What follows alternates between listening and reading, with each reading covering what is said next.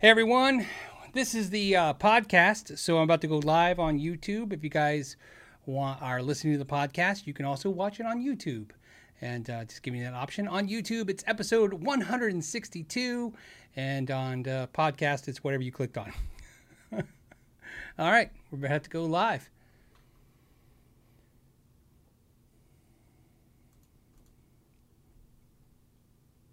Hey everybody, how's it going? Welcome to Know Your Gear QA number 162. That's right, 162 episodes. And uh, we're ready for the next episode. I hope you all had a great week. Uh, it's been an interesting week as always in the new climate. It's a, uh, it's a, uh, you know, hey, you, you know, we find joy where we can, work where we can, do what we can. So, uh, before we get started, a couple things to announce. If you're first time watching this on YouTube, uh, there is a question question index in the subject line or subject section of the video. You can click to any question or topic we talked about. You don't have to watch the whole thing if you don't like to. You can also stream this or download this as a podcast on iTunes or uh, you know wherever else you get uh, wherever else you get a podcast from, um, and um, Spotify, you name it. And uh, what else? Oh, and if you're going to hear watching live and you have a question, please start the question with the question mark first. That way I know you're talking to me. Even if you have a subject that you want to talk about, you can put a question mark first. It lets me know that you're talking to me and not to each other. That uh, that helps me a lot. And uh, also, if you're new, you're going to keep and also notice I talk fast and drink a lot of water. There's water in my coffee cup. This is my Know Your Gear coffee mug. Um, which I just discovered, right? Uh, just I would say, this is the uh, out of print vintage logo. Look at that. So those of you that know what that is, some of you, some of you longtime viewers, listeners will know what that means. This is the logo that looks like the logo we have now, but it's different and it's never coming back. I did not know I had that coffee cup this entire time. I don't remember buying myself one of the original ones, so I'm glad I did. All right. Uh, what else do we got? Let's start with stuff. First thing I want to talk about is last week uh, we ended the show with a super chat that I did not get to. So uh, a very dead horse. I wanted to grab his super chat or hers. You know, a dead horse could be a, a female or a male. I don't want to be gender specific on a dead horse. Anyways, a very dead horse says, uh, bought a Music Man silhouette, 24 fret with tremolo. Uh, how are they? Do uh, do they hold value? Do you like them? Um, they hold value better than I would like them to because I really like Music Man guitars. Uh, behind me, right there, for those of you watching, I'm pointing at it. For the podcast people, I'm pointing at a John Petrucci um, uh, Music Man guitar that has upgraded DiMarzio DiMarzio Zio pickups. I, I funny. I uh, you know it's funny on the Demar five things you don't know about the DiMarzio I'm doing it again, but I'll explain in a second. DiMarzio video. A couple people said, "Hey, you're saying DiMarzio like sh sound, not Zio." And uh, what's funny was I went around and started went around and started asking my friends and family members. I go, "Hey, say DiMarzio," and I said it with a Z. I go, "Say DiMarzio," and they said DiMarzio. so it's apparently it's how us dumbasses from Arizona say DiMarzio. I guess most of us. Anyways, uh, the point, the important part is, I talked on the phone for to Larry DiMarzio for five hours. He never corrected me once, so he's a cool guy for not uh, for not correcting me. So, anyways, uh, DiMarzio. It has upgraded DiMarzio pickups. We should put the Z in there. Um, funny uh, thing that's not in the five things you don't know about DiMarzio video is that the name DiMarzio with a capital M is trademarked. There you go. I didn't put that in the video. I left it out, but I thought it was a fun tidbit to tell you guys later. So, sorry about that. Um, so back to uh, their question. Uh, I have a, a Petrucci here. It's used. I love it. I love Music Man guitars. I would lo- love to own more Music Man guitars. Um, and uh, um, but their resale value is pretty good, and they're hard to come across used. You see a few here and there. So um, I will get another Music Man guitar. It's a guitar that I've, I, have i I've been thinking about. There's a couple that I want. I want the Access pretty bad um, because the fact that uh, one of my favorite bands, Bowling for Soup, they play like the Access uh, guitar. Um, I'm not even sure if that's the one they're playing. It just looks like it, so I think it's the one. Could be the could be anything. Could be the Wolfgang style one. I know they're the same. I don't want to get into it right now, but you get the idea. Um, sometimes when you have to go through the history of these guitars with these companies, it gets a little crazy. Um, but what I was going to say was, uh, yeah, I like them. So if your question is, what do I think? I think I, I like them. I think they do hold value. I think that in current climate and going forward, I think uh, guitars made in the USA are, I wouldn't say good investments, but I'm not gonna, but I'm gonna say they're not bad investments. Um, you know, there are less guitars made in the USA today than there was 10 years ago, and there was less made 10 years ago than there was 20 years ago or 10 years before that. So, um, using that kind of logic, there's going to be less American made guitars. So, um, people are going to collect them. Why? Well, because the same reason we collect Japanese made guitars that are now made in Korea. And some of you guys right now are, it's not about better. It can be, but it's not about in this particular case. It's about the value is always attached to finite resource. The less of something there is available, the likelihood that it's going to have more value. Not guaranteed, but likely. So, for instance, if you want a a, uh, a, a type of guitar that they don't make that way anymore, it might have value. So, so there you go. All right. Uh, I saw Justin's uh, super chat, but hold off. I want to grab. I saw another comment for a second. Just got to figure out which screen I want to pay attention to. Um, hold on. Maybe I saw. I thought I saw a question and I didn't. Oh, James Westervelt says double question mark. Not that that matters. Just thought I'd point it out. Phil, why don't you have a Jazzmaster? I do have a Jazzmaster. I even have a Jazzmaster video. It's a black Jazzmaster. No, uh, mine's Sunburst now. I should get it out. Uh, I have a made in Mexico Jazzmaster in Sunburst that I absolutely love. So um, I want a Doheny from G&L. That's where I would like this to go. Uh, I would like to go from the Jazzmaster to the Doheny. Um, there are some th- changes coming. I'm I'm letting go a few guitars. I'm getting some new guitars. Doheny. I have a couple guitars that I just curious about. Like to check them out, and uh, you know, waiting for the deals. And uh, when I find them, you know, acquire something that's interesting and try something new. It's always nice to try something new. Uh, I've come across so many guitars just by you know working on them or you know selling them or having this YouTube channel. And sometimes there's just certain guitars you just don't get your hands on. You're just really curious about. I really want to try the Doheny. Um, but yeah, Jazzmaster. I love Jazzmasters. I love Jazzmaster pickups. Um, and I specifically like the more P90 esque styled uh, made Mexico Jazzmaster pickups that aren't quite Jazzmaster pickups. So there you go. All right. Um, it gets a little tricky when you're asking me about guitars because sometimes I don't carry. I don't keep them anymore. You know, I don't carry them with me anymore. I let them go. Um, but I can't display all the guitars. Uh, that's why I made this new room. This is the new display. Um, this was based on your guys' feedback. I used to have the room set up to show you a few guitars, a few amps, and a few pedals. And to be honest with you, I got it just seemed so ostentatious. Is that is that what I want to say? Just seemed just seems braggy. I didn't dig it. And um, you know what it was? A couple people put comments, not rude comments by any means, uh, just nice comments that just felt sad. Like, you know, you know, they just, uh, you know, I don't know how to say it. They were just like, yeah, I'm not digging it. You know, uh, they're like, I wish I had some nice guitars and stuff like that. And you're like, yeah, you know, I don't need to put this out there. But then I realized this is a gear channel. This over time took me about a year or two. And I decided, you know, you guys really send me a lot of emails asking about certain guitars. And I thought, you know, what if I just put them all behind me? So I believe what you're looking at right now, if you could do the math, somebody could count it for me. I think there's 22 guitars in frame. Um, this room currently has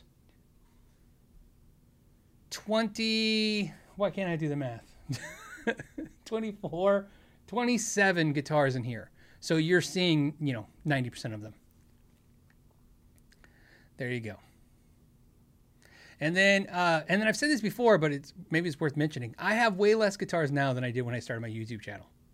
But keep in mind, when I started my YouTube channel, I had a store, and I'm not including the guitars in my store because I mean, that was a lot of guitars. But uh, just, you know, in my collection, it was out of control. Yeah, Dale says he likes the background, seeing nice all the guitars behind you. I, you know what is? I just really. Plus, the other thing happened to me was a lot of times people would really focus their questions into things that I'm not really uh, uh, you know, I like talking about, but I'm not versed in. So I'm not heavily versed in pedals. I'm not heavily heavily versed in uh, certain amplifier stuff. I'm really a guitar tech, guitar reseller, a guitar collector. A, you know what I mean? you know, uh, basses and guitars. Um, all the basses in the other room. So. John wants to know three guitars I will never get rid of. That is easy. Uh, it's my um, uh, PRS uh, Mira, the main brown one that I haven't had out in a while, but it's in the other room. Um, and my copper strat, which is if I move a certain way, you can see behind me. Those on the podcast can't see it, but I'm pointing at a copper strat and the Somnium guitar. Um, that's if I can only keep three. If I could keep five, you didn't ask that, but I thought maybe we'll add that too. It would be then the G&L behind me on here, the Margarita uh, green one right there, and the I can't. There's a blue Telecaster. It's green, it's blue. It's a seafoam green. I don't think it's surf green. I think it's seafoam green. I have to remember. Um, so that would be the three. I'm a Fender guy. I think I've been a Fender guy for always.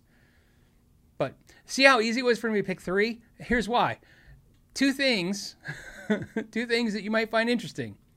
Uh, all these guitars, I have two guitars I play all the time. Both guitars have been refretted. I had to refret both guitars. So imagine I've only had to refret two of my personal guitars in my entire life, and it's my Mira, first Mira, and my PRS, or uh, not my PRS, my uh, Fender uh, Custom Shop. Both I had to refret them because I wore the frets out. That's how much I play those two over all these. I enjoy these guitars. I do. I like picking them up, playing them, trying different things, different tunings. But I really am a creature of habit. I, I really just, for some reason, bonded with those two guitars. And it's been that way since I, the very first. Think of this: the very first videos I ever did on YouTube are those two guitars, and it's been that way ever since. And that's why I like collecting because I've kind of already found out who I am as a guitar player. I found out what I like. Um, you know what I mean? Those guitars speak to me. I play them. I enjoy them and then everything else is just about you know kind of like experimenting and seeing and you never know i might change one day and sometimes i do go long periods of time without playing those two and playing new stuff and uh, and I think that's it's not about me; it's about all of us. And I think what's happened is I think a lot of you right now are identifying with that. That it's you know you find a place that you call home, a guitar, and then you know you want to try other things because you will get into a rut. I will find this though. I do find this about those two guitars. One of the reasons I like going back to them is not only do they feel comfortable to me, I play better when I play them. I play really differently. I play more in the pocket of what I, you know what I mean. I'm not really struggling to uh, figure out things. One thing that sucks about being a, uh, a, mid-level, mediocre kind of player, you know, that average type player, is that uh, a lot, a lot of the pro players, man, when you hand them all these 20 different types of guitars, they're just they can do it. They can their their worst day is still really impressive. Me, one of the tricks is, man, you give me guitars that are so far in my comfort zone sometimes, I just can't play on par with what I normally play like. Sometimes I see this a lot in the video. Somebody will go, "Oh, you've been practicing a lot," or "This sounds better than the last time," or "You're just different." And it's really, if you're paying attention, it's really I'm playing the guitars that I'm most comfortable with. It's like my playing style the notes. I'm hitting the note. I'm hitting the spot. I'm doing it. I'm nailing it. I'm there. And then when I'm playing some other different kind of vibe guitar, I can only give you my best, you know, you know, my best worst. All right, uh, I've been ignoring the super chats. Let me stop doing that. Let me get to a couple of these super chats, especially from Justin. Justin says, "What did you say, buddy?" He says. Hey, Phil, I'm loving the Blues Junior. Uh, thanks for the recommendation. Oh, I'm glad you love it, man. Uh, me and uh, Justin were talking about this. He was thinking about getting a 65 Deluxe or a Blues Junior. We kind of hashed out the the pros and cons of both. Obviously, I'm a big fan of both, and uh, but the Blues Junior, it's got some things to really be proud of. It's a lot less expensive than the 65 Deluxe. It's got a very impressive clean channel. I told him that he can output that into a 212 speaker uh, cabinet, which he's got. So uh, very cool. I'm glad you got it, and I'm glad you're happy with it. Uh, Anthony says if you just have one amp, something loud, portable for a jam night, takes pedals well, versatile sounds good at home volumes, what would it be? Your desert island pick, just one. Um, this is a question you get a lot, especially YouTubers, you know, or anybody who has a YouTube channel, um, because I think it's the question we're all curious about. Where that that kind of tells you what as a person who they would get. And what I've learned is a little a little trick for this question. To answer this question, when I mean trick, it's the thing that makes the most sense for me. I, my first thought is always to go through my amp collection and pick the amp that is the perfect amp for that. But what I realized is, um, no, really, what it happens is if you if you because you, are saying pedals takes pedals, so I'm assuming I get pedals with this amp. If I only got one amp to to do everything with, the Princeton makes me nervous sometimes when you when it needs to be loud. It's not loud enough. So as much as I love my Princeton, that's not going to be the go-to. It would probably be uh, like a, a, a Hot Rod Deluxe because that's a very comfortable amp and I like it. I'm always happy with it. I, I in fact, when I had my Hot Rod Deluxe, when I had my, I used to just have a Hot Rod Deluxe. When I say used to, I mean um, 2000, probably nine, maybe nine. I'm trying to think back. There's a few years. I mean, obviously, I had the store. I had all these amps in the store, but I mean, I just at home I had one amp, and it was a Hot Rod Deluxe, and I was always so happy. And then I started messing with amps again. And sometimes when you're happy, you should stop. But anyways, Hot Rod Deluxe, I think I'd be I'd be perfectly happy with. I'm looking around just in case. The second would be uh, the 65 Deluxe Reverb. Those two amps I really like, and it, and I know it's funny because you said pedals. If I didn't get pedals, I would get the Supersonic 22 is what I have, and um, that's what I have it. It's not my favorite amp by any means, but man, it does clean pretty good. It does distortion pretty good if I don't have pedals, I feel pretty comfortable with that amp. It's it's light enough to carry. There's a lot of things to like about that amp. Uh, Ben's question was: Just bought a new Epiphone 1955 Les Paul for 539. Have you played it? I haven't. Um, so in 1955 Les Paul, like reissue from Epiphone. I haven't. You know, that was the one thing I thought that was going to happen this year. Finally, was I was going to try Epiphones out. You know, I put it as a, a, focus for the year. I think we talked about beginning of the year that I said this year I was gonna I, I, was planning to put at least one Epiphone review in each month, right? Have 12, you know, 10 to 12 Epiphone reviews of the year, talk about the product, and then COVID. So no Epiphone reviews. Not only can uh, not only can I not reach out to Gibson to send any, um, they sent the one Lzzy Hale, but as you guys know, that was a they got that out. That was really kind of them really hard for them to do. They barely got it to me in time, and then I, I, you know, I had to sit on it for a couple months because they had no way to in process it back. So, um, no, I'd like to put my hands on more Epiphones. My goal this year, wait, it's gone now. My goal this year was so. So I'm down to three, down two, but I've, I have three Les Pauls. So uh, behind me, you see the gold top, you see the uh, light classic, which is thin. It's a thin body one. And then I have the standard that you've seen in a lot of videos. My goal this year was to sell the standard and buy an Epiphone. Um, because there's so many things I like about the Epiphones more than the Gibsons and vice versa. I thought, hey, you know what? I never really bonded with that one. It's like 13 pounds. It's heavy. The standard I have. It has a beautiful top. It's a good looking guitar. Sell it, and I thought it'd be fun video to watch. You know, to watch the logic of what and see what happens. Right.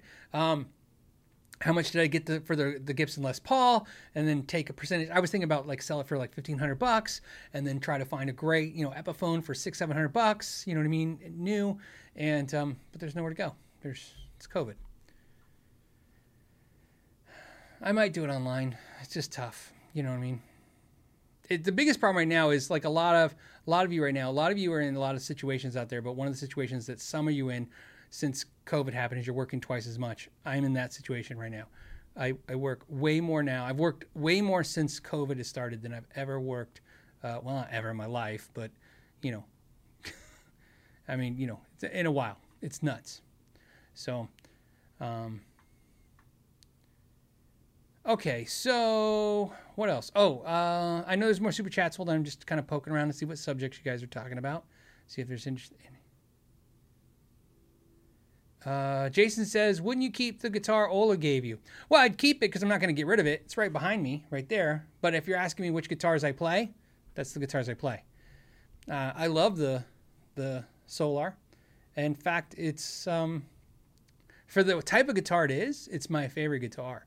Um, In fact, it's really probably helped me a lot in some situations because I've played some other shredder type guitars that are like that. That I, I was like, oh, I need this. I was like excited about it, and then I thought, you know what? I got that Solar. It just kills. It's awesome. So, yeah, I'll, I'll never get rid of the Solar. So you know, a lot of these guitars behind me, that's exactly what they are. They're sentimental to some to some degree. They're a collection of guitars that have these are a lot of these are guitar experiences uh, than so much guitars for me. So some of them just have moments in time that are just something special happen or something happen that's just cool. Okay, um, let me get back. Hold on to the screen. What are we talking about? I'd like to I'd like to take a moment and tell you guys how much I appreciate you, the the the community that we have, with everything the climate going on right now. The idea that we can sit here and just talk about guitars is just amazing to me. Um, like all of you, uh, my week is not always about just talking about guitars. I wish it was, but some other stuff going on, and I'm glad that when we come here, it's like we're talking about the thing we love. It's where we get to vent out, have some fun, and I appreciate that. I hope you guys uh, are enjoying it because I enjoy that we get to just talk about the thing that's that that's that we all have in common that we love. Uh, Steven says, "Hello, Phil. Have you gotten into boutique handmade guitar picks? There are some crazy materials being used, like I'm going to try and say them: Vespel, uh, Torlin, Torlin. Uh, I don't even know what that one is. U H M WMP, um, Umpy, and Peck, Peak. I'm going to say Peak. I wonder if that's just extra for the sake of extra. Um, I haven't done a whole lot of that. You know, my guitar, uh, one of my instructors, guitar teachers, Matt, he's got into some of those really exotic picks and he loves them.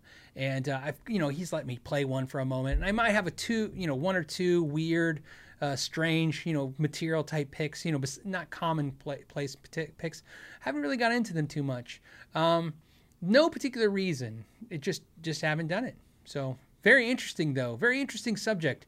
Um, I do want to say though that I really believe that the type of pick can not only change, of course, your playing and the way you play, but it changes the sound of the guitar. To to sit there and and and to just hear sometimes when you hit a string with a pick, especially on acoustic guitars sometimes, man, just the the tone that you get from a style of material. Um, and I and the reason I say this is because I am uh, uh, I've had this problem for many years where a lot of the picks that I love to hold the way they feel comfortable, the the material does works balances well with my uh, my uh, uh, I say skin type. I very have dry hands. So if you guys, some of you guys have sweaty hands, I have very dry hands. Um, and um, and uh, in fact, my hands are so dry that when I go to the grocery store, I can't open. Um, I think I've said that before. I can't open those uh, plastic bags, like in the produce section. You know, when you do that thing with a plastic bag, I can't. My hands are so um, like dry that they don't. That, that, like I just slip across the plastic. Um, so the reason I tell you that is some, you know, everybody has different uh, makeups of their skin. Some have oily skin, some have dry skin, some have, you know, they sweat, their hands sweat a lot, um, and so different materials feel different and have pleasing, you know, outcomes uh, with different skin types. And the problem I have is a lot of the picks that work great with my hands, I don't like the way they sound. Um, and that's definitely a preference is to your ear. So uh, I understand where you're coming from with exotic picks. I'm always interested by that. Um, I, I kind of move around. I'm looking at picks now. I kind of move around with picks to see what I like. If you notice, obviously with the um, the uh, Master 8 picks and the uh, Dava picks, uh, you'll notice the trend for me is to use some kind of rubberized pick. I use these Herco picks. Uh, this is another pick I use, and I've been using this pick for a long, long time. Whoops. I don't know if I can get it to focus. This is the Herco pick. Some of you guys that are Eddie Van Halen fans will see it. They make this exact pick with the EVH logo. Eddie Van Halen's picks are these. A little trick if you don't notice. For some reason, even though they say they're the exact same, they are different. The EVH ones bend a little more than the, than the actual Herco branded pick, even though I think it says it's the same thickness. So I use the Herco branded, not the EVH one. I have the EVH, EVH ones. I don't like them as much. Um, and this is very rough. Do that on the microphone. Can you hear that? Um, it's like sandpaper. And then I use those. Um, what are these called? These are the um, those hand those hand done picks by um, Dunlop, and the same thing.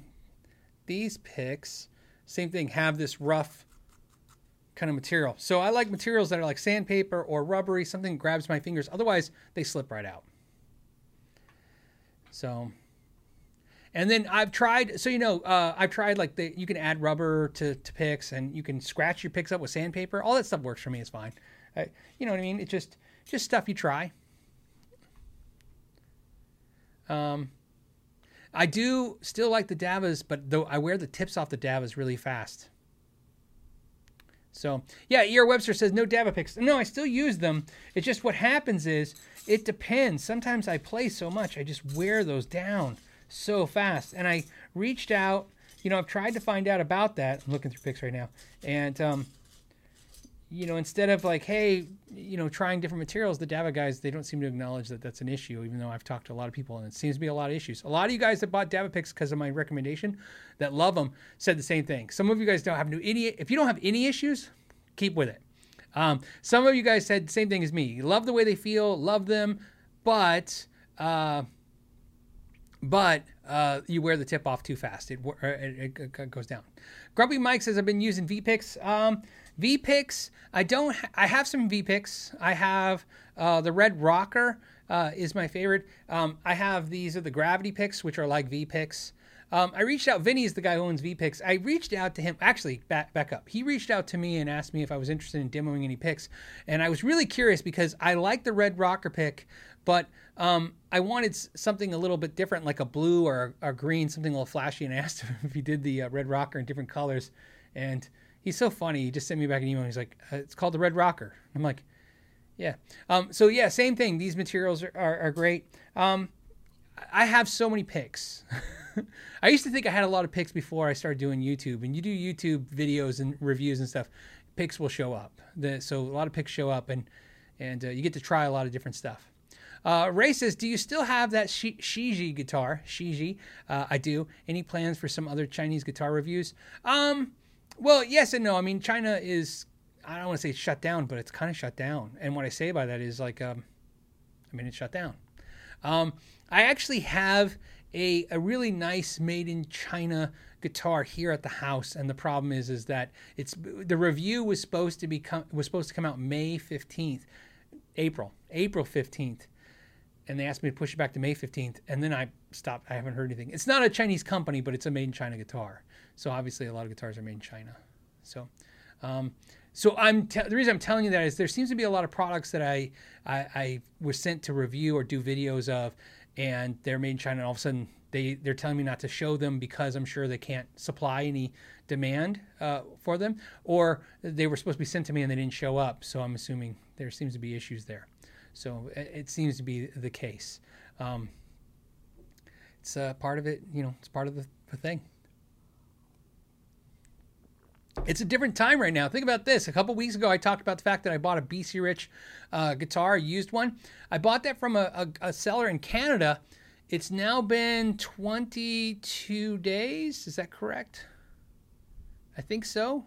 22 days, and it's still not out of Canada yet. That it's it's moved like one city, so it's moving slow, but it's moving. Um, so yeah, so really, really crazy, right? Crazy times. Crazy times. And so you guys, uh, and so you guys know, everybody has again different opinions about where guitars are made. I don't try to tell you guys my opinions about what I think about guitars are made so much, but I will tell you what I will what I try to do. I try to, to demo and review all kinds of products. Uh, from the Glarry stuff that's super cheap to you know a Nags guitar that's very expensive. Um, the goal I try to do for the channel is to be in my mind like a car review channel. Like here's the new 2021 Honda Civic, and then here's a Lamborghini. You can't afford the Lamborghini, but here's one. And here's a you know a used Chevette. right? You know what I mean? Just kind of give you a, a, spectrum of guitars. I always find it funny how seems to be angry people get. I find that no matter what you do, you're going to upset somebody. It's always interesting in the psychology of it. And um, the live shows are about talking about more of this that part of this the guitar experience. So maybe this is a good time to mention this. It's kind of funny to me. I'll do a guitar. It's like a five thousand dollar guitar, and I, there's so many people have so much visceral reactions to that. They're angry, hostile, just hostile. Oh my God, no guitar is worth five thousand dollars, and they're so mad. And I'm like, okay, well, don't buy one. I'm not going to buy one, but I like talking about them. And then same thing, you do a guitar, it's like a hundred dollar guitar, and the negativity then goes to like, oh, that's just junk, and how could you, you know, support junk guitars? And so it's funny to me. I'm like, and I don't know if maybe there's a miscommunication. Let me let me explain it to you this way: how boring of a channel this would be if it was left up to me to just talk about what only what I care about. Essentially, I would talk about strats all the time and tellies. It would be the Strat and Telly show. I would say, I'm looking at a Telly right now. That's how silly this is. So, um, that's where I'm. Uh, that's where I like to play. So, so it's funny. Like I, so I try to get, uh, try to be diverse in the in the uh, types of guitars and, and products we talk about. Okay. Uh, what else do we got? We have we have ER. ER Webster says recently got a G&L tribute Doheny. Uh, love feel and sound, but trem arm loosens over time. Added a spring. Tried the plumber's tape. No luck. Suggestions. Um, the trick is I'd have to know what trem is on that, and I do not know. So I'm going to look real quick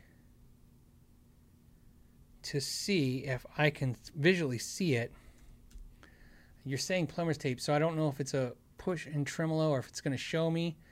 Um, obviously, the reason is is the G&L bridge. Now, if I recall from what I learned from G&L, is I thought that the bridge on that guitar is an import, but it's an import version of their bridge. And so the million dollar question I have for you, buddy, is looking at it, and I can't find the angle that I want on the online, and uh, so I can't share with you guys what I'm looking at because I can't see the angle I need.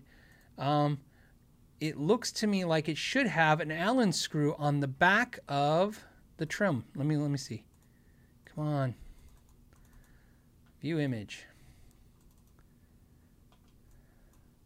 I just want to make I just want to see the back of the tremolo. So I'm trying to see a picture. I'm sorry you guys are bored while I'm talking about this, but this is kind of interesting. I cannot see um, a close enough picture. No one's got really cool pictures online of the back of the tremolo. It's all front facing. Um, but it, I'm assuming there's an Allen wrench adjustment on that on that back of that bridge. So what I would suggest as I click through these pictures to see if I can confirm that for you, buddy, is to look behind it for an Allen screw hole, a screw for the Allen wrench to go into. And I mean, I'm looking at it, and from the side, it looks like it's there. You know what I mean? It looks like a, it looks like something. I just can't get a close up picture. I can't find a close up picture on the internet uh, to see. But let me go back to the main page in case you guys are finding it. Um, but what I was gonna say is, I would definitely, uh, I would definitely uh, suggest that you look for that either on the main shaft uh, where the tremolo goes in, or underneath the bridge. When, in other words, pull the tremolo, pull the bridge back so an angle, and look at the block. Um, there might be an Allen wrench adjustment uh, screw that puts a little pressure on that. So that's what I would try and look for first before I would try mod. What do you call it? Uh, before I would do any of those other mods. So there's there's that. I'll look into it though. I'll see. Like I said. Okay. Um. Next we have what else? We have Greg K says, "Hey, I uh, guitar a guitarist here. I want a bass to learn uh, for tracking. Okay, 30 inch scale, good for guitarists. These okay, Sterling, Stingray, Gretsch. I like shorter. Yeah, so he's talking about the Mikro uh, by Ibanez, the Talman, the Bronco, the Mustang by Fender, 30 inch scale. Of course, I like the 30 inch, 32 inch scale basses um, for guitar. Um, the reason is is because I don't think it changes the tone too much. I like to look at a 32 inch from a 34 inch scale bass no different than a Les Paul to Strat and scale length. It has almost no sound difference at all. Uh, it's very minor. 30 inch scale, I like I said, does change the sound because you've now you've you shortened the scale enough. Uh, usually, what I, I tell people is the sound that I hear, depending on the style of bass, but mostly you hear the G string, the higher strings become plumpier and, and the notes become fatter and, and nicer when you're playing single notes. And the low E is less boomy. But again, the great thing about a bass is it's a very easy thing to EQ or fix, especially when recording. But what I've what I've kind of expressed to guitar players especially is if you're not going to spend a crap ton of time trying to learn the bass, um, go ahead and uh, just get the shorter scale bass, do the recording, and enhance any of the uh, the sound of the bass with the EQing. No one will know. No one. It's done all the time. Okay, it's done all the time, and no one knows. Um, and uh, and what's great about that is it's it helps you have more control when you're playing. So. Um, so there you go. Okay, what else do we got? I'm a big fan of the short scale bass, obviously. That's what I'm trying to say. And you can find them for a good deal.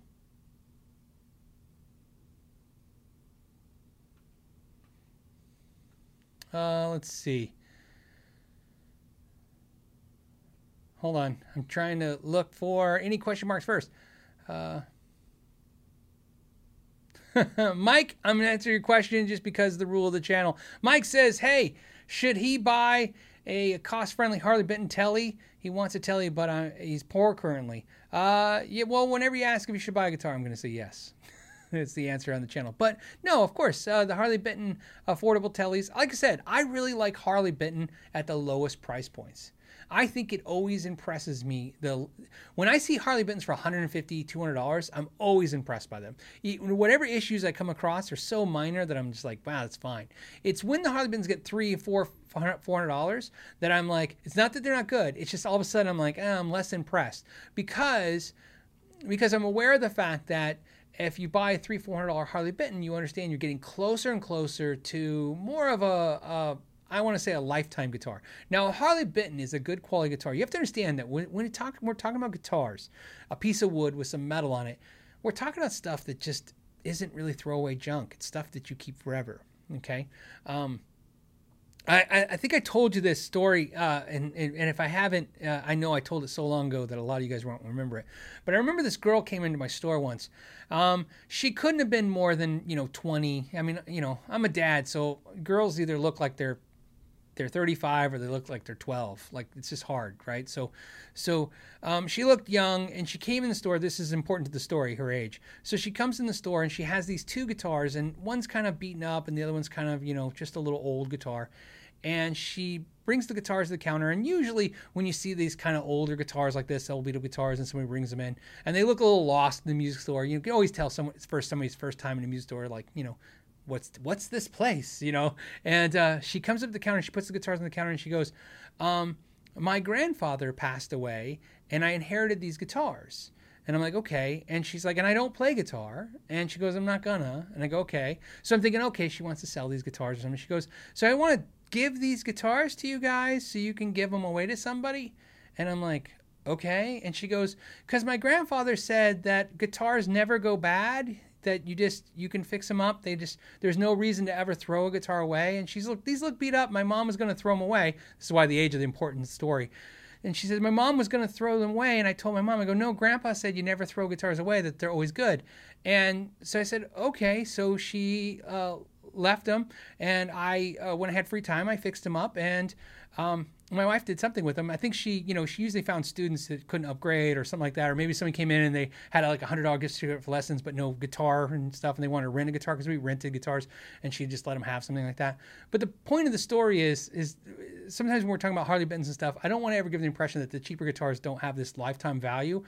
There's just you got to understand. There's a cynical part of me of the buying and reselling education part of the guitar player that knows that what guitars churn. In other words, they don't keep. So uh, inexpensive guitars are great, but typically guitar players churn them. That's why we see them sold so many times times over. So, um, and to be honest with you, uh, there's no reason to get rid of a, a, guitar like that. A Harley Benton guitar, you could buy that and be happy for the rest of your life. You don't even have to upgrade it. Sharp Max videos, when we when I mod them up, you don't need to mod guitars up. Guitars are are good the way they are, but it's not about that. It's more. This is an emotional thing. It's not a. It's not a. Uh, you know, it's not a practical thing. Like I said before, this is all because we enjoy this, like music. Practicality isn't isn't part of it. Mm. Maybe that was too far to say it isn't part of it. It's just not the majority of it. Curious to see. I'm always curious what you guys think about stuff like that. Yeah, see, Jason says kind of like cars, but cars get junk. Well, that's the whole point. That's what I'm trying to say. The guitars, very, very few of them wear out. Generally speaking, the guitars that are built inexpensively that have lower graded parts that don't last as long don't get played as hard as some professional guitar players will play the, the more pro level guitars and beat them up.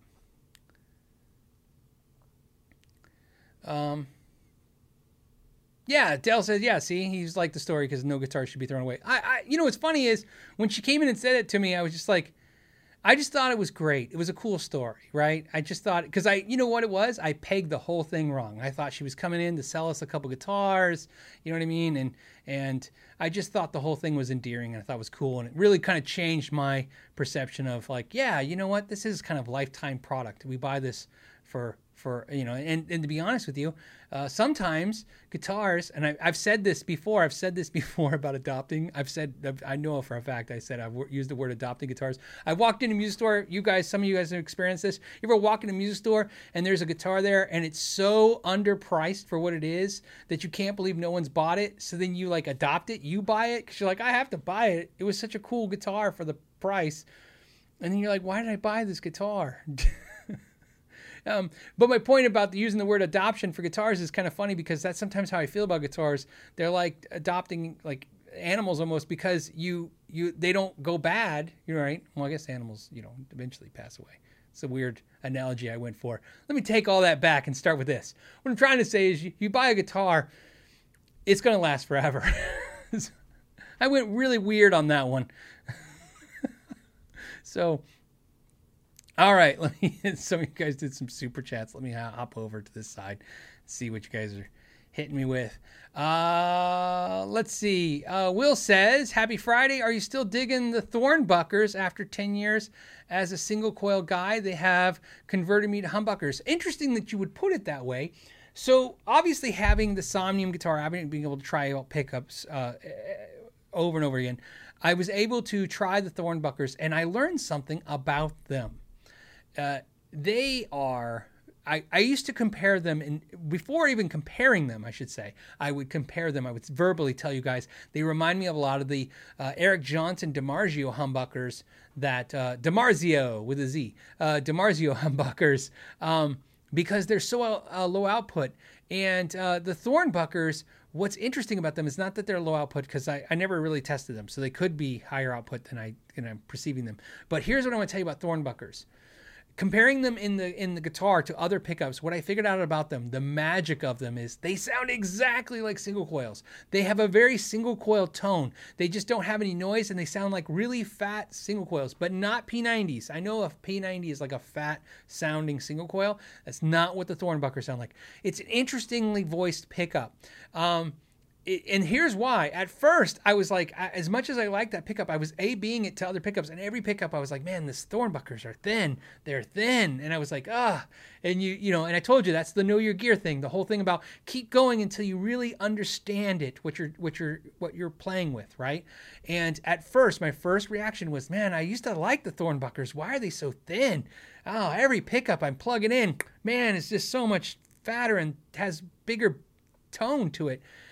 And then I started going the other way because I can with the guitar. I started comparing it to single coils. And then instead, instead of hearing a thin humbucker, I, I heard this amazing single coiled like tone. And then when I think about Pete and the way he plays, I go, yeah, that makes sense, right? It makes sense. So, um, yes, I'm still digging the Thornbuckers, still have them.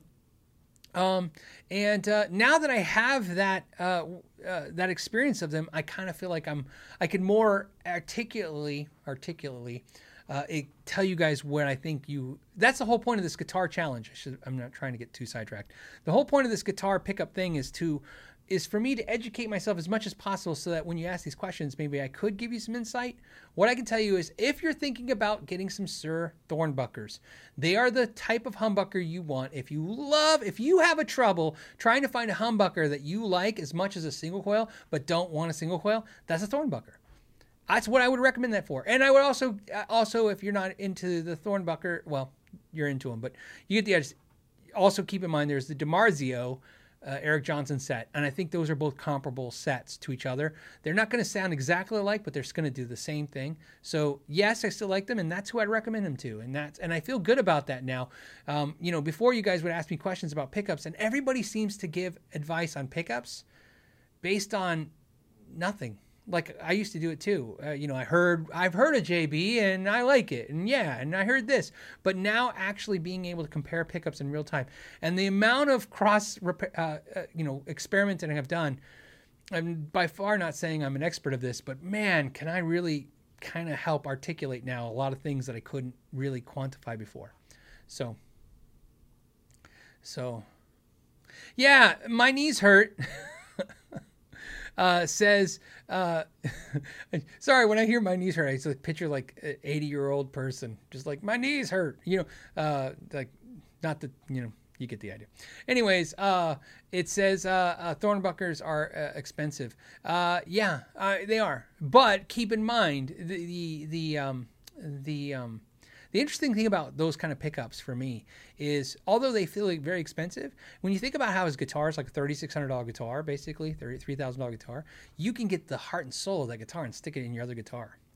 I tried for, for, for, for us, I tried for us to convince Pete Thorn when I was on a bus ride with him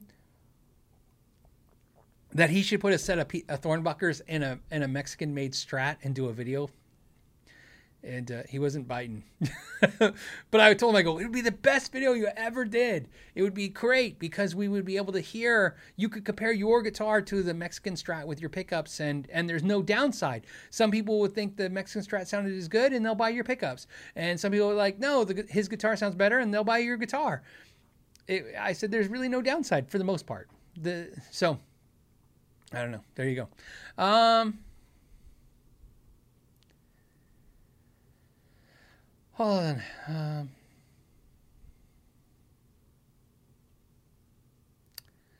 uh, Slim Pick says, "Are you going to film your build the whole thing?" I think you're talking about the um, the uh, build challenge. We talked about this before. I'm on the build challenge to do the kit guitar for Crimson Guitars.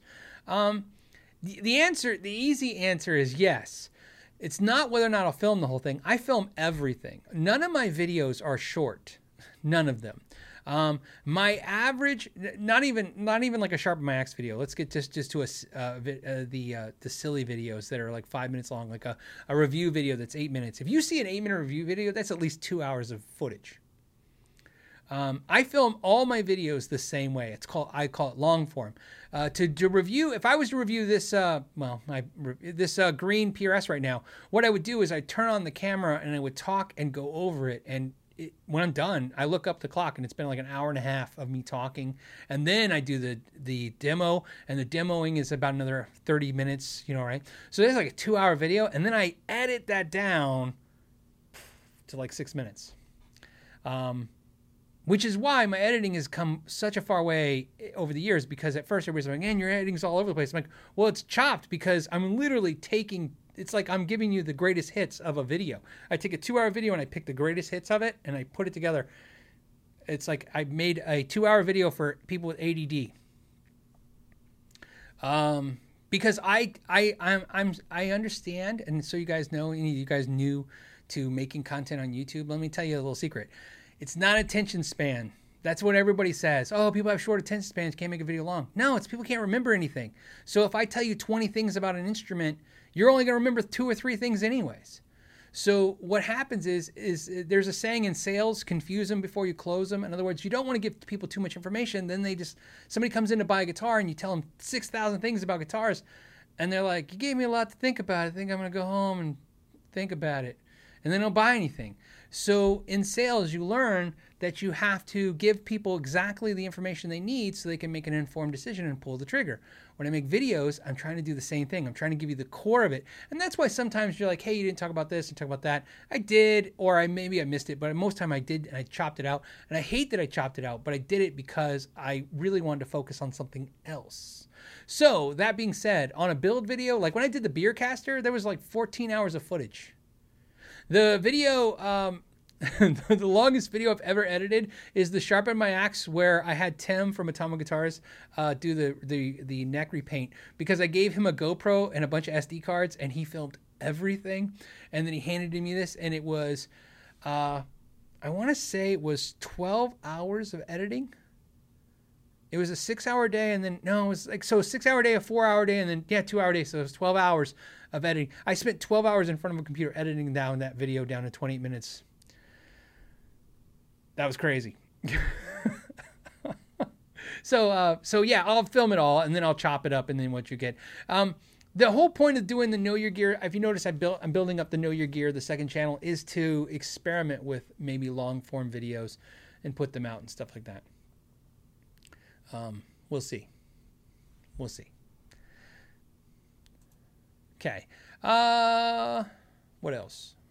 We have the next question is is from Grumpy Mike, and he says, "And why not? I don't know. And why not? I think he means the super chat. Why not? Thank you, Mike. I appreciate the tip. The uh, the uh, Tito Tito says, uh, "Hats off to Roy Harper. Happy 79th birthday. See, I made an 80s joke. You're 79, so you're not 80 yet, so you don't have to worry about your knees hurting yet.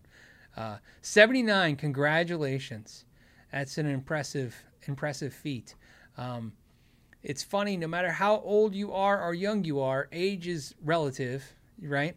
Um, I I used to think 79 was old. I now think 79 is young. It's really strange to, to that how life changes you uh, in that manner. So um, I'm uh, impressed with somebody who's 79 years old, but I also don't. I used to look at it like, you know, hey, wait, uh, you know, that's old, but it's not. So Happy birthday. Uh, Pete Matthews says, um, put Thornbuckers in a Godin as good as a Suhr, Exclamation point. So he's affirming it. Um, well, that's my whole point, right? My whole point is is that uh, you know a lot of the tone of the Pete Thorn guitar is the Thornbuckers. It's not everything. Like I said, I played I've played Pete's guitar. Everybody knows that when I did the first GitCon, I reviewed it with him, and then uh, I took it and played it for a little while. And I played his actual guitar. I say that only just to give you a reference. Not only have I played the guitar, because I played one off the shelf and then I played his. They played the same, by the way. Um, is uh, it was a great guitar. It was fantastic, and like I said, one of the best guitars I've ever played in my life. Absolutely. Like I said, I I want the blue one still. I keep thinking about it. It's not the price. The price is crazy, but you know, when it comes to certain prices, you could just ditch off some guitars and go that route. It's just, you know, it's it's to me, it's not just the price factor, it's the price plus usage.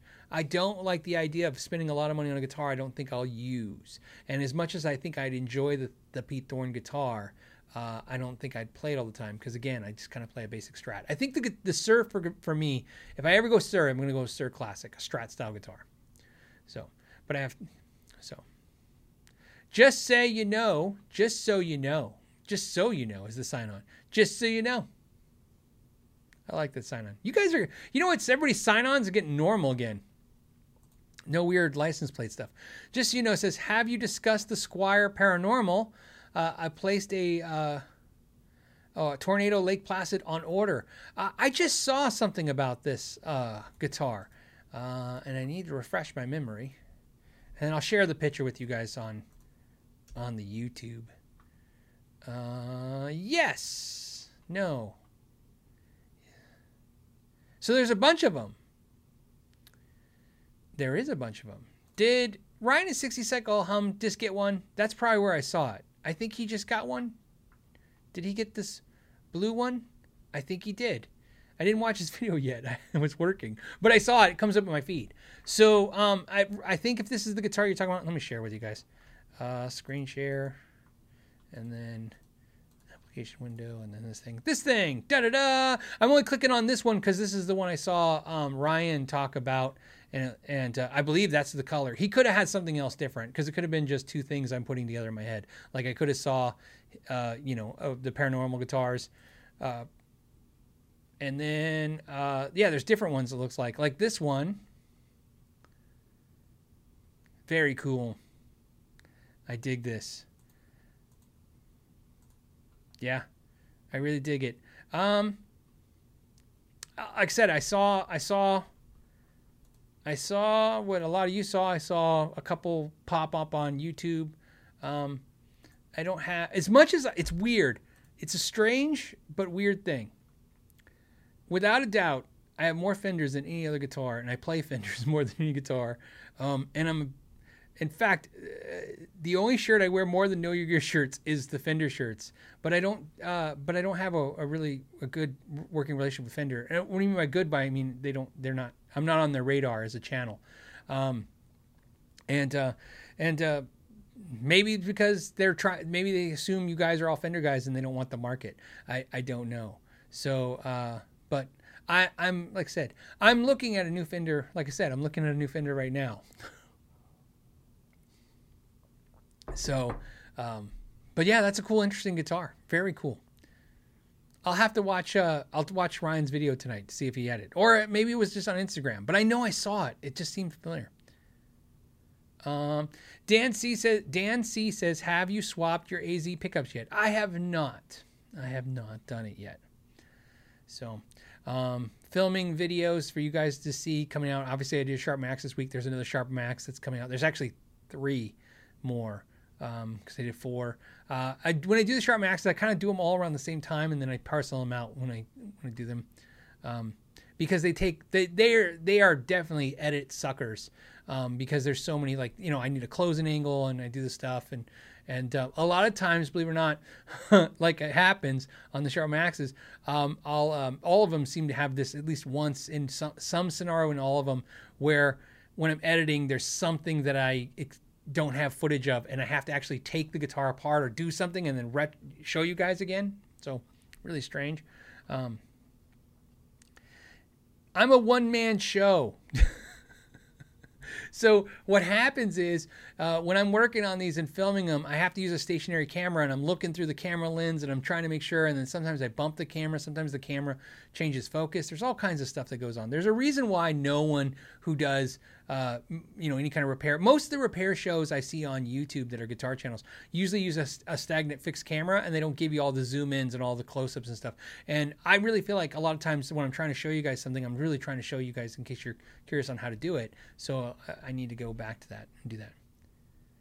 Um,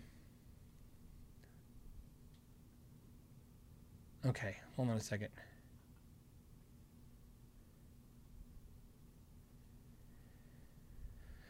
Uh, oh, here's a great question. And the only uh, so here's David has a question. Says any tips on installing new pickups in a PRS Hollow Body 2 SE, adding a coil split as well?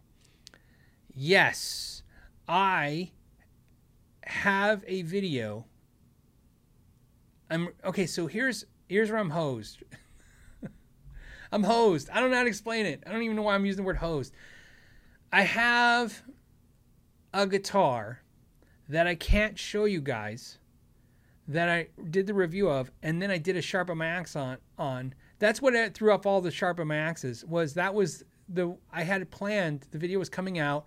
Then the next week was going to be the Sharp Max of that guitar to help you guys understand. It's a hollow body mod to show you guys how you can install pickups in a hollow body with coil splitting and all the stuff. Eh, super easy with just buying a couple parts off Amazon and making your life awesome. And I can't show you the guitar. I'm not authorized to show the guitar yet. It's not officially out. It's because of COVID. Eh, it's not even exclusive. I have like a I say pile, that's exaggerating. I have like four things that I've had since since right after NAMM. NAMM, bunch stuff comes out of NAMM. I got my hands on it. do some videos. COVID locked me down. It's just just how it's just what it is, man. So I'll if I can't get that video out in the next week or two, I'm gonna have to figure out how to edit it and cut it in and do something to show you that uh, thing. But yes, um, yes, because because exactly I know that's a question everybody has is how do you do that? And there's two ways to do hollow bodies besides one besides fishing everything out and doing it the old way, which is you know, and then there's a new way. And I actually stole this idea from Framus. I was in the Framus Guitar Factory and I was watching them wire a hollow body. And when I watched them wire it, I, I swear I I was like, of course. It was like an aha moment. Why don't we all do that? Why aren't all guitars made that way? Hollow bodies makes total sense. Um, uh, so uh, I'll get, I don't know. I'll get, I'll get it out. Somehow I'll get it done. If I can't get it out, I'll just pick a different hollow body and just do it again on another hollow body and then call it a day.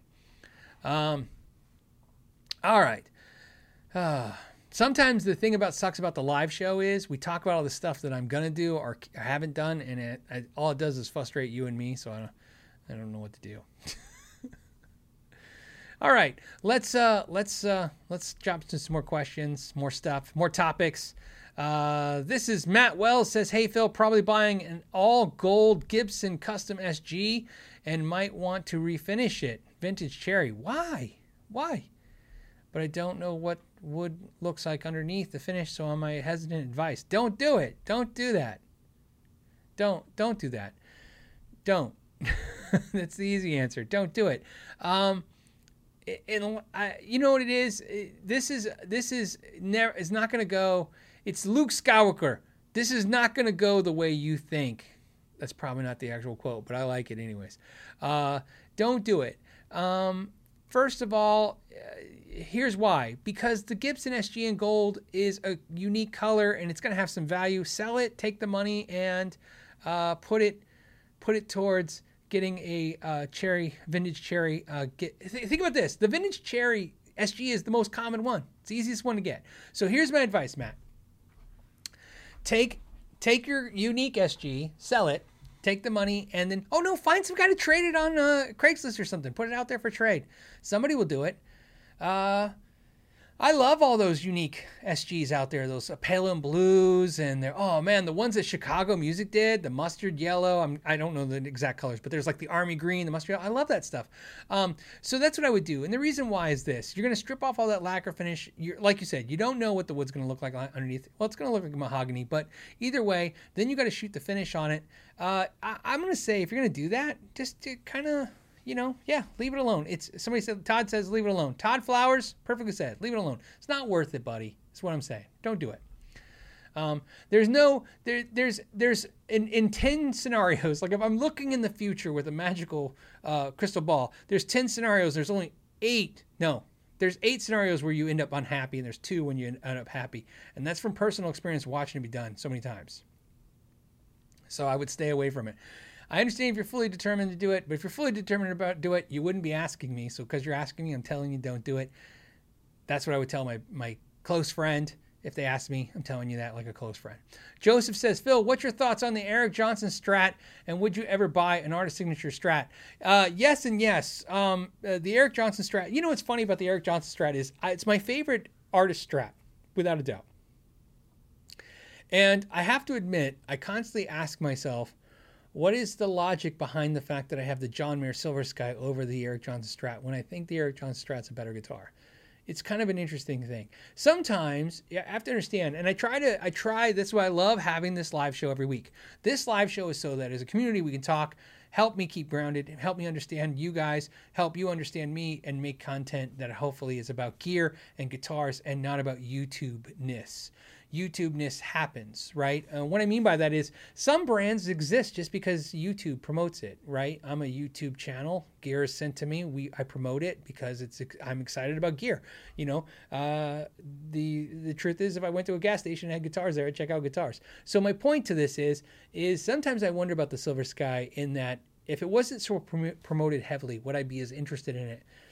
The the Silver Sky became interesting to me as a guitar because it was my first lesson in YouTube of what I would call the um, comments don't align with the sentiment. And what I mean by that is when I did when I when the Silver Sky popped, it was the first thing, first product on YouTube for me. I've experienced now two or three times, but that was the first one where everyone had such a hard line on that guitar. Like everybody was either anti that guitar, so if I brought it up, it was like if you know anytime it came up, it was so so like everybody was so over the top about how anti the guitar they were, and then some people were really for the guitar. And the reason why I say that was uh, interesting product was because I what I remember about the John Mayer Strat, the Silver Sky, which there's one behind me somewhere. That's my square. Yeah, it's out of view, but it's right there. Um, my point is, everybody, uh, uh, uh, everybody uh, said, you know, they hated it, and it's like one of the best-selling PRSs of all time. So it was um, my my point is is that it was a really interesting kind of experience for me to go, okay, so why was the reaction so over the top anti a guitar, but yet so many people bought it? It was a strange experience. I hadn't seen that before. Usually, when somebody hate when the when the when the guitar community doesn't like something, um, it basically doesn't do well sales wise, right? you know, uh, like the Robo Tuner guitars, you know, right? Everybody didn't like those and they didn't sell well. Usually, when the internet says or the guitar community says they don't like something, it doesn't sell very well. The John Mayer was the exact opposite of that. And what I learned from that was not everybody who comments is not so much they don't know what they're talking about. It's just not everybody comments is really saying what they really feel. So they're just saying things. So, um, uh, so uh, anyways my point is uh, to that uh, story is uh, i wonder sometimes if i got drawn into that too because i like the guitar so much but is, is it because it was all that that stuff? So that ties back to the story about the the eric johnson strat which is it's man it's amazing guitar. It's it's one of those ones every time it comes up i always wonder why i don't uh, why i don't have one. I don't know why i don't have one. Like i said it's definitely one of my favorite artist strats uh, from from fender for sure. It's definitely one of my favorite strats um, so there you go. And if you're thinking about getting one, I would recommend it.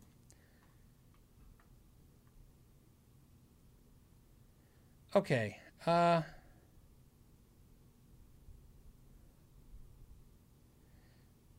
I saw. Hold on. Anthony says, does anyone else think the Silver Sky should only be silver? Well, mine's silver, and that's why I got it because it's called Silver Sky. I'm not kidding. I, I liked all the colors, but I got silver because I was like, well, it's called the Silver Sky. Pete says, great question, or great comment, Pete. He says, I like the Silver Sky, but I would never own a signature guitar. Signature guitar. Um, yeah, I understand that philosophy. Uh, you, you know, think of it, there was a time those of us older players will know this. There was a time when no one bought signature guitars. Like no one. Remember? Like there was a time you wouldn't buy an Eddie Van Halen signature guitar because people would expect you to play like Eddie Van Halen. You know. Um, but I think what happened is signature guitars started breaking barriers, and that's how it works. Um, and so there's things. I'll tell you what. Sometimes I'm not. I, I get a little confused on with signature guitars. Sometimes I'm confused by signature guitars that are not different. Um, here's what I mean by that. The Petrucci guitar behind me is a signature guitar, but it's the only one like that in the Music Man catalog. Like if you want that guitar with the piezo system, and uh, you know it's that guitar. Uh, I have a Nuno N4. That guitar is very unique. A little bit less now because now uh, you know Washburn has a lot of those uh, kind of style guitars in their series, but essentially it's a unique guitar. Um, so some of the guitars that are signature are very unique, and I think that's interesting. But yeah, it gets a little confusing sometimes when the signature guitar is a different color than another guitar or just a different pickup. That gets a little strange for me, but um, really, I think it's partly we just really like the the the artist, right? Sometimes they just like the guitar. Um, I don't know.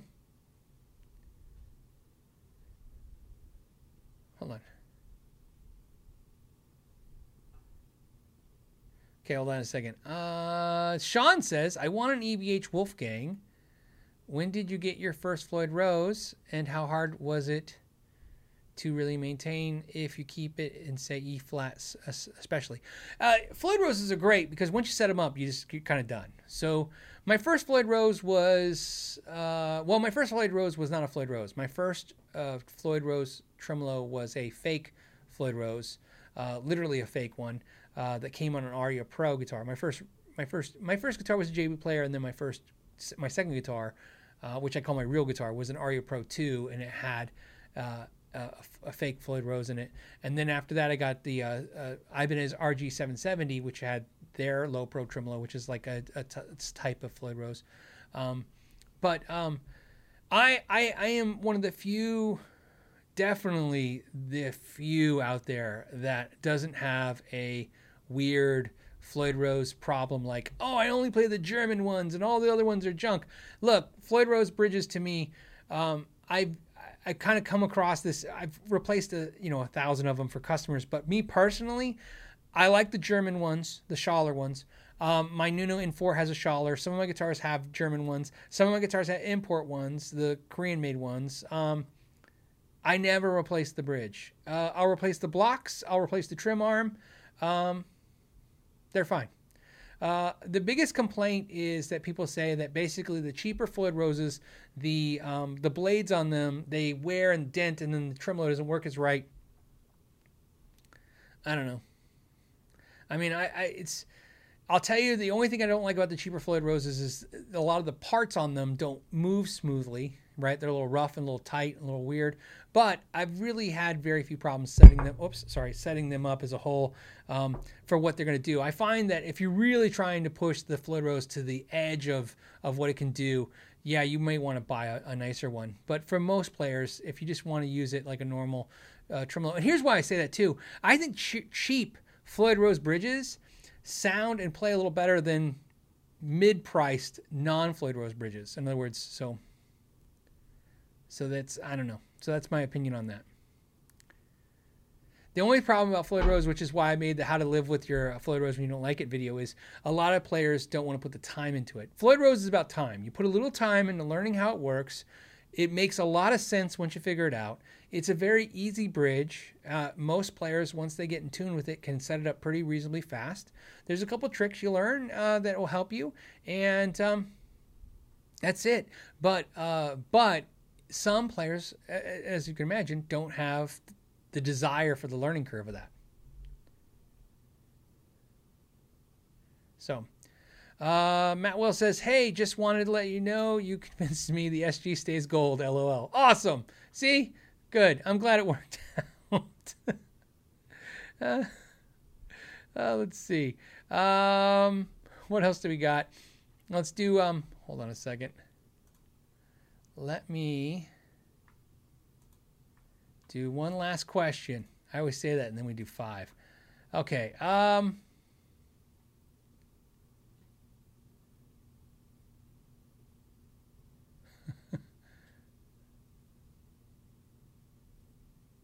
hold on one second.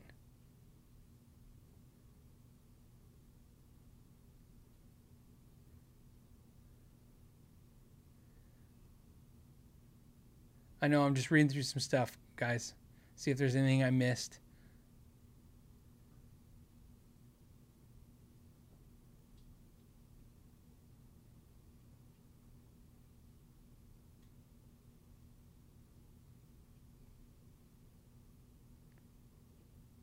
A lot of you guys keep uh, when we're talking about signature guitars. A lot of you guys bring up Les Paul. Les Paul guitars are, is a strange thing because it's not so much a signature guitar as it is a signature. It's a there's a lot of tricks on that. When I did a, a lot of research when I did the five things you don't know about the Les Paul video, um, there's a lot of terminology used in the industry. I think for the most part, I agree with most of you guys that it's a signature guitar. Technically, there's like a some weird verbiage where it's like, well, it's not really a signature guitar. Um, it's more of like a license deal or something like that. In the idea that he, you know, he didn't play it all the time. I, I get what you guys are saying. I think it's to me. There's a lot of times uh, uh where I don't want to like kind of say. I know what the the reality of something is, but I think what we're talking about is the vibe. When you think of an Eddie Van Halen guitar, you think of Eddie Van Halen. When you think of a Les Paul guitar, for some reason you don't even think of Les Paul anymore. It's like Paul Reed Smith. When you think of Paul Reed Smith, you don't think. Look, Paul Reed Smith, the the the builder, Paul himself, is an artist. He plays in a band. We don't really think of a Paul Reed Smith as a artist guitar. We think of his guitar as creation. So I'm not saying it's the same as Les Paul. What I'm saying is is that it's how we think of it. Generally speaking, most players don't see Les Pauls as Les Pauls, and that, I think that's the argument why signature guitars will eventually might change. Because when you think of Les Pauls, you you start thinking of instead of Les Paul himself, you start thinking of Slash. You think of uh, you know Joe Perry. You think of um, Peter Frampton, you start thinking of artists that use Les Pauls. So it's an interesting thing like that. Um, what's funny is, is uh, like I said, uh, I was mentioning uh, earlier, when you think of Wolfgang guitars, you know what I mean, and like the uh, the uh, the Axis by Music Man, I think of Bowling for Soup. You know what I mean? There's there's artists that use the guitars now. In fact, the first time I ever saw a Peavey Wolfgang on stage was with uh, Neil Zaza. He was playing it with his trio, uh, Snap Crackle Pop, with uh, Bill Dickens and uh, Bob Ro- Bob Rock. I might be saying. I thought it was Bob Rock. Could be Bobby Rock. I hope I'm saying. I'm hope I'm saying it right. I'm trying to remember the drummer's name. But uh, and they were fantastic. And he was playing a Wolfgang, a, a Peavey Wolfgang. And um, so I mean, it was weird. And that was a weird experience because I was like, wow, he's playing Eddie Van Halen's guitar. So I understand what you guys are saying it's interesting. But I don't think most of us see it as, as the same. I think we see uh, the Les Paul as less of an actual connected to Les Paul himself as a, as an artist signature instrument. But a lot of you guys could probably Google it. You could Google it and it explains why technically some say it's not a signature guitar and some say it is. And again, sometimes that stuff just makes your head hurt trying to figure that stuff out. I think I want to talk more about how we why we perceive what we see, not the Yeah, Nico says, I think Slash when you mention Les Paul. I think Slash too. It's just because it's going to be the person you connect with it. I connect a Les Paul to Slash. To me, it's like he, you know, Slash is, is more than just a guitar player. He's an iconic image, you know, obviously. You know, he's that top hat, that hair, his bent leg out that way, holding the Les Paul. You know what I mean? It's just kind of a look. Um, so the Smelly Cats Jazz. Hey, what's up? It says, uh, I want to get a nitro free I want to get a nitro free on my Ibanez S771 PB. I don't feel safe uh, spraying it. Uh, what are some alternatives to get that feel? Uh, I should just go with the Iron Axion. I would go with the Iron Axion. I love those guitars. In fact, that's what I was uh, thinking about trying to get a review of next. Mr. Bill Bill in Chair says, which PRS 594 did you keep? I ended up keeping the S2. I did not keep the core. The core I sold. So, um, the 594 S2 really let me realize that um, I love the pickups in the core, but not the core. And and the reason why is the core was a great guitar. It was just heavy. Mine was a heavier guitar. And the S2 really remi- made me really focus on that because I really like the weight of the S2. It was the perfect weight for me. But uh, like I said, I really like my Mira. It's just again.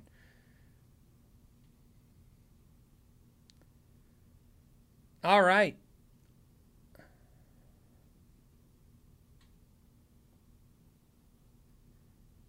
Hold on. I'm just reading some comments.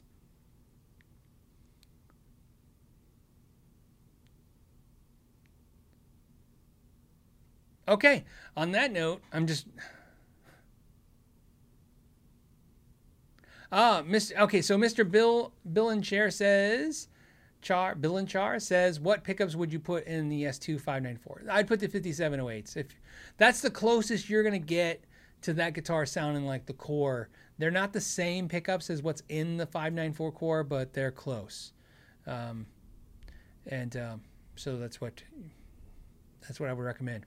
Um, a lot of you guys asked that if I would, uh, you know, take the S2594 and put 5708s in it.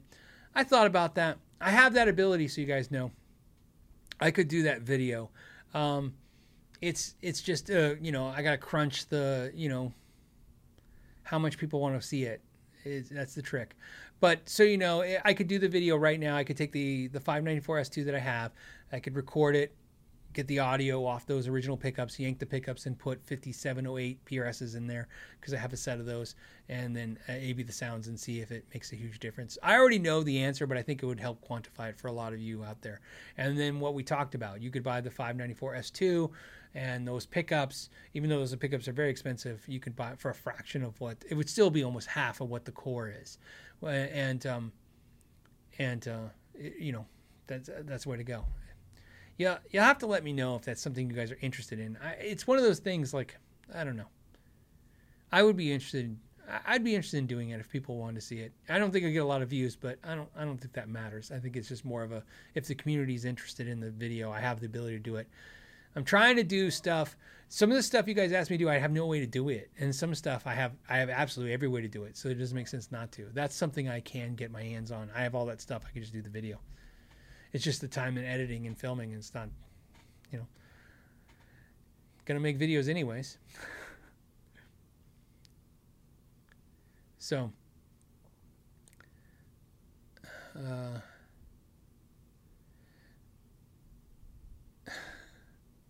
Okay, David says, and that's how we'll end the day. David asks, he says, Will you try any Lundgren pickups? Um, yeah, eventually. The whole point of doing the pickup videos is to is to try as many pickups as possible and check them out. Obviously, I bought a bunch of pickups, um, you know, and I, you know, I did a lot of videos with those. I tried to reach out and get pickup companies involved. Obviously, it would be, you know, kind of easier if some of the pickups were coming in, uh, so I not all out of out of pocket. And uh, I had very little um, interest in that. Um, I believe I just saw it yesterday or just the other day. I saw that. Um, uh, Fishman reached out and said that they liked the video and they'd be interested in doing another video and, and sending me pickups because I bought the last Fishmans um, and did that video. And, uh, you know, and a lot of the pickups are easy because I can buy them used. So that's what I did in a couple of videos. I bought the pickups used. I did the video and then I sold the pickups. The Fishman pickups, I bought them new and then I sold them. So I took a loss on them. But, you know, I made money on the video and then it kind of balanced out a little bit. Um, and, uh, I mean, balanced out as long as I don't factor in work. you know, make a hundred bucks, spend 12 hours. Yeah, it totally works out. Um, but it doesn't matter. It's not always about that, right? It's like I said, that's what's great about this gig is sometimes, you know, it's uh, the support from you guys make this kind of you know, like I said, I say all the time, makes this totally where I want to lean always to as much as I can do uh, to the stuff that we're all interested in because you guys are supporting this uh, thing. You guys are definitely the biggest supporters I have is the uh, is the uh, community at large. My patrons, uh, you guys buying the merch. Uh, by by all means, literally out supporting every other factor I have when it comes to the YouTube channel, and so I try to focus on that as much as I can. Um, so, on that note, uh, the oh, you know what? Mr. Iron Bodybuilding. Okay, so you're obviously you might be new to the channel. You put uh, why did you skip my question three times? Asked three times. Uh, don't don't put that I skipped your question. Always just keep repeating the question until I see it. There's 560 of you guys putting you know here, and I don't know how many questions are popping through, but more than I can possibly find. So I try to get to the ones I see. Um, you know what I mean? But it's just it's tough. It's tough. But I hope it was fun. I hope you guys had a good time. I hope you guys are ready for the weekend. Uh, hope you guys have fun this weekend. Play some guitar as always. Um, I have I have a video. Hopefully it'll go out tomorrow. I'll talk about it right now. I'll give you guys a little headset or a little heads up on it. On this cool pedal. This is something different that I haven't done before. Uh, Sweetwater sent me an alien. Uh, they're sending out to YouTubers. They're sending out pedals to promote uh, Analog Alien, and they asked me if I would be interested. And this thing was so strange. I was like, yeah, yeah, let's do that one. Um, and so I made this little rig. What? For a video to show you guys um, not only what this is, but uh, why you might want something either this or something like this. So um, that video uh, I was going to put it out today early, and then I changed my mind. It's going to go out tomorrow. So look for that. Help uh, if you guys are interested in that. There's a heads up on that. Thought that'd be fun. And as always, I want to thank you guys so much for uh, hanging out every Friday, doing this. This is fun. And uh, I guys, I'll see you guys next Friday. And uh, keep in mind, there'll also be a bonus podcast this week. So if you follow the podcast and you listen to the podcast, check it out. It should be out on Wednesday. Uh, again, it only goes on iTunes and stuff like that. Uh, and uh, sometimes I'll release the video on the Know Your Gear channel, um, and I'll put a link to that uh, if I'm doing that as well. Hey, Michael Nelson's here, by the way. Hey, make sure always check out Harry Guitars, Big Harry Guitars. So, as always. All right, guys, thank you so much. Until next week, know your gear.